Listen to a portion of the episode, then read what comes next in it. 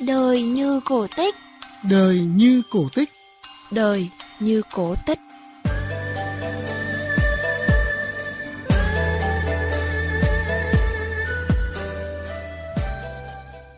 Chào quý vị và các bạn. Ngày xưa có một vị vua cai trị cả một vương quốc rộng lớn. Một ngày nọ, ông quyết định vi hành đến những vùng đất xa xôi nhất của đất nước. Khi trở về cung điện, ông phàn nàn rằng chân ông rất đau Bực mình vì bị những cơn đau nhức mỏi hành hạ, ông ra lệnh cho tất cả các con đường trong vương quốc phải được bao phủ bằng da súc vật. Tất nhiên, đây là một mệnh lệnh rất khó thực hiện và tốn kém cả về sức người, sức của, nhưng vẫn không ai dám khuyên can nhà vua. Thế rồi cuối cùng, một người hầu khôn ngoan đã dũng cảm đứng ra ngăn cản nhà vua. Anh ta nói: Tại sao quốc vương lại có thể tiêu tốn ngân khố một cách vô ích như vậy ạ? Tại sao người không cắt những miếng da bò êm ái phủ quanh đôi chân trần của mình? Như vậy, không những chân người sẽ không bị đau khi đi qua những con đường gập ghềnh sỏi đá nữa, mà cả vương quốc cũng sẽ tiết kiệm được rất nhiều thời gian, công sức và của cải. Nhà vua rất ngạc nhiên trước lời đề nghị lạ lùng của người hầu. Nhưng rồi sau đó, ông cũng đã đồng ý Vậy là đôi giày đầu tiên trong lịch sử đã ra đời. Đôi khi trong cuộc sống, chúng ta không cần bắt cả thế giới phải thay đổi theo mình. Điều chúng ta cần đơn giản chỉ là thay đổi tầm nhìn và cách suy nghĩ của bản thân mà thôi. Trong cuộc sống, có những thay đổi cách nhìn đến từ chính bi kịch. Cuộc sống có một lối sẽ mới, tươi sáng hay tăm tối đều phụ thuộc ở chính chúng ta Mời quý vị và các bạn nghe câu chuyện về người phụ nữ khiếm thị cùng chồng và năm con vươn lên làm giàu. Căn nhà 4 tầng mặt tiền rộng mấy chục mét vuông mặt sàn. Phía sau nhà còn có khoảng đất rộng rãi để gia đình bà Phạm Thị Tuyết Lan và ông Trần Văn Bô chăn nuôi gia cầm phát triển kinh tế. Người dân ở xã Ngọc Thanh, thành phố Phúc Yên, tỉnh Vĩnh Phúc vẫn kể về gia đình bà Lan Mù như tấm gương của người có trí ắt làm nên. Tôi là bị cái u não nhưng về đây cái năm 97 tôi bị thì tôi không có tiền để chữa. Ôi rồi ôi, cái đợt tôi mới bị tôi khóc ngày khóc đêm, tôi chỉ nghĩ đến mua bả chuột thôi. Nhưng trong người không có một nghìn nào mà mua cả. Ông Bô sau khi rời quân ngũ thì lấy vợ là cô công nhân đường sắt Phạm Thị Tuyết Lan, nhanh nhẹn hay lam hay làm. Sinh xong năm mặt con thì căn bệnh viêm não khiến đôi mắt của Lan mờ đục dần rồi tắt hẳn.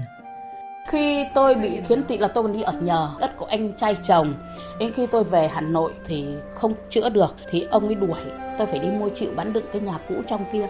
Có 2 triệu rưỡi thôi mà 3 năm mới giả được. Vậy là ông Bô bà Lan vay mượn được 2 triệu rưỡi mua mảnh đất, cất tạm cái nhà cấp 4 đơn sơ, dắt díu năm con ra sống riêng. Hành trình khởi nghiệp của bà Lan khiếm thị bắt đầu từ đấy. Công việc đầu tiên là nuôi rắn. Đầu tiên tôi vay hội người mù được 3 triệu tôi mua được bốn con rắn. Tôi rắn hổ châu ấy tôi gây từ đấy trở lên và mua được hai con lợn con mấy chục con vịt.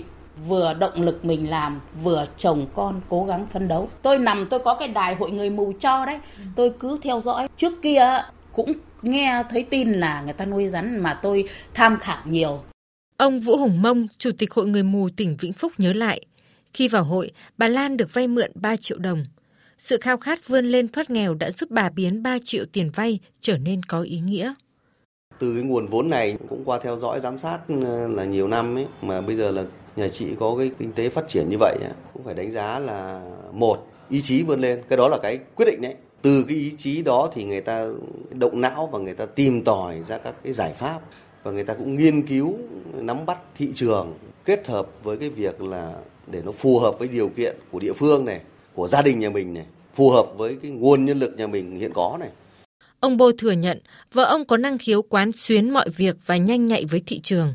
Không nhìn thấy ánh sáng, bà vẫn nấu cơm, lên kế hoạch chăn nuôi, cho rắn và các loại gia cầm ăn hàng ngày. Còn ông thì ngày ngày đi bắt ếch nhái ngoài đồng về nuôi rắn, kiếm con cá, con ốc về cải thiện bữa ăn gia đình. Có thời điểm mình ông làm cả mẫu ruộng. Bà Lan nhà tôi nhá là cái nào được, cái nào không được cái nào lên làm cái nào không lên làm là bà ấy đã quán xuyến vào thì thôi thì mình cứ thế mình theo. Đấy, mình chỉ gọi là chân đi làm. Thế và thu nhà nhập về được bao nhiêu lại bà ấy lại giữ hết. Bà ấy chỉ có vẽ đường cho mình chạy thôi. Chứ còn bà ấy mà không vẽ ra thì mình cứ gọi như cái kiểu dậm chân tại chỗ. Những chú rắn con dần trưởng thành sinh sôi thành đàn. Những quả trứng rắn đã được xuất chuồng mang lại cho gia đình bảy miệng ăn đồng ra đồng vào trời nó cũng phù hộ, lên cứ trông thấy.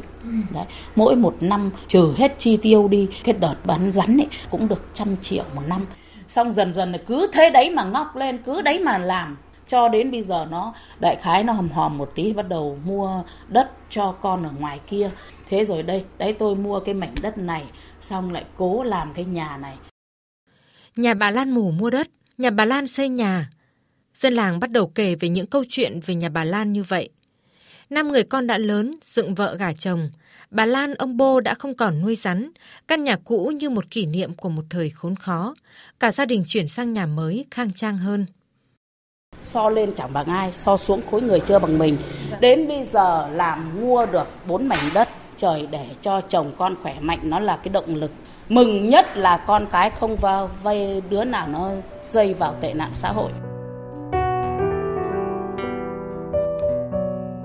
Buổi chiều ở thôn quê bình yên như vậy tiếng gà kêu trẻ con nô đùa ông bô bật quạt gọt trái cây để ngồi uống nước cùng vợ. Thế bây giờ anh đi vào anh bỏ cái túi giá đỗ ở cánh cửa tủ lạnh. Cái giá đỗ để anh gọt quả mướp với anh xào lẫn.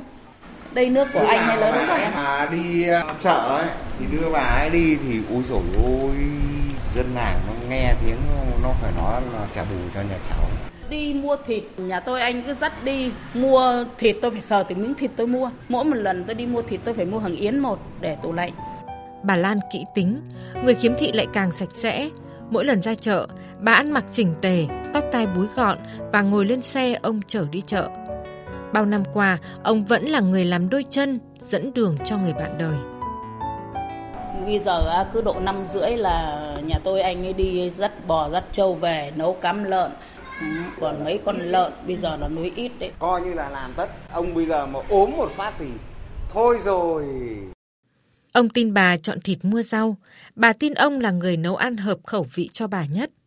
Chỉ có một mình tôi à. là nấu nướng các thứ là bà ấy ăn. Bây giờ về già rồi, bà ấy nhiều khi bà ấy cứ cáu bẩn một phần đó là ăn uống cái thứ nó không hợp khẩu vị, hơi mặn tí bạn kêu hơi ấy tí bạn nói. Thế nhưng mà mình cũng không nên nói lặng làm gì. Thế là cứ, ừ, cứ biết thế đã. Điều hạnh phúc nhất của bà là khi đối diện với bi kịch cuộc đời. Ánh sáng đôi mắt tắt dần, tổ ấm đã không tan đàn sẻ nghé. Không may trời bắt tội tôi mù lòa, tôi cứ tưởng là gia đình nhà tôi là xảy đàn tan nghé. Ôi gian chuồn lắm, phải nói rằng là ngẩng đầu lên thì thấy trời cao vời vợi, nhìn quay lại quá khứ thì toát hết mồ hôi. Ôi rồi ôi, bà ấy còn muốn chết luôn ấy. Thế còn phải động viên bà ấy, ôi động viên lên, động viên xuống. Bây giờ trời bắt tội như thế thì thôi bây giờ còn anh đây em cứ yên trí anh không bỏ em mà con cái nó cũng không thể nào nó cãi láo với em được. Em không được khóc em cứ ăn đi.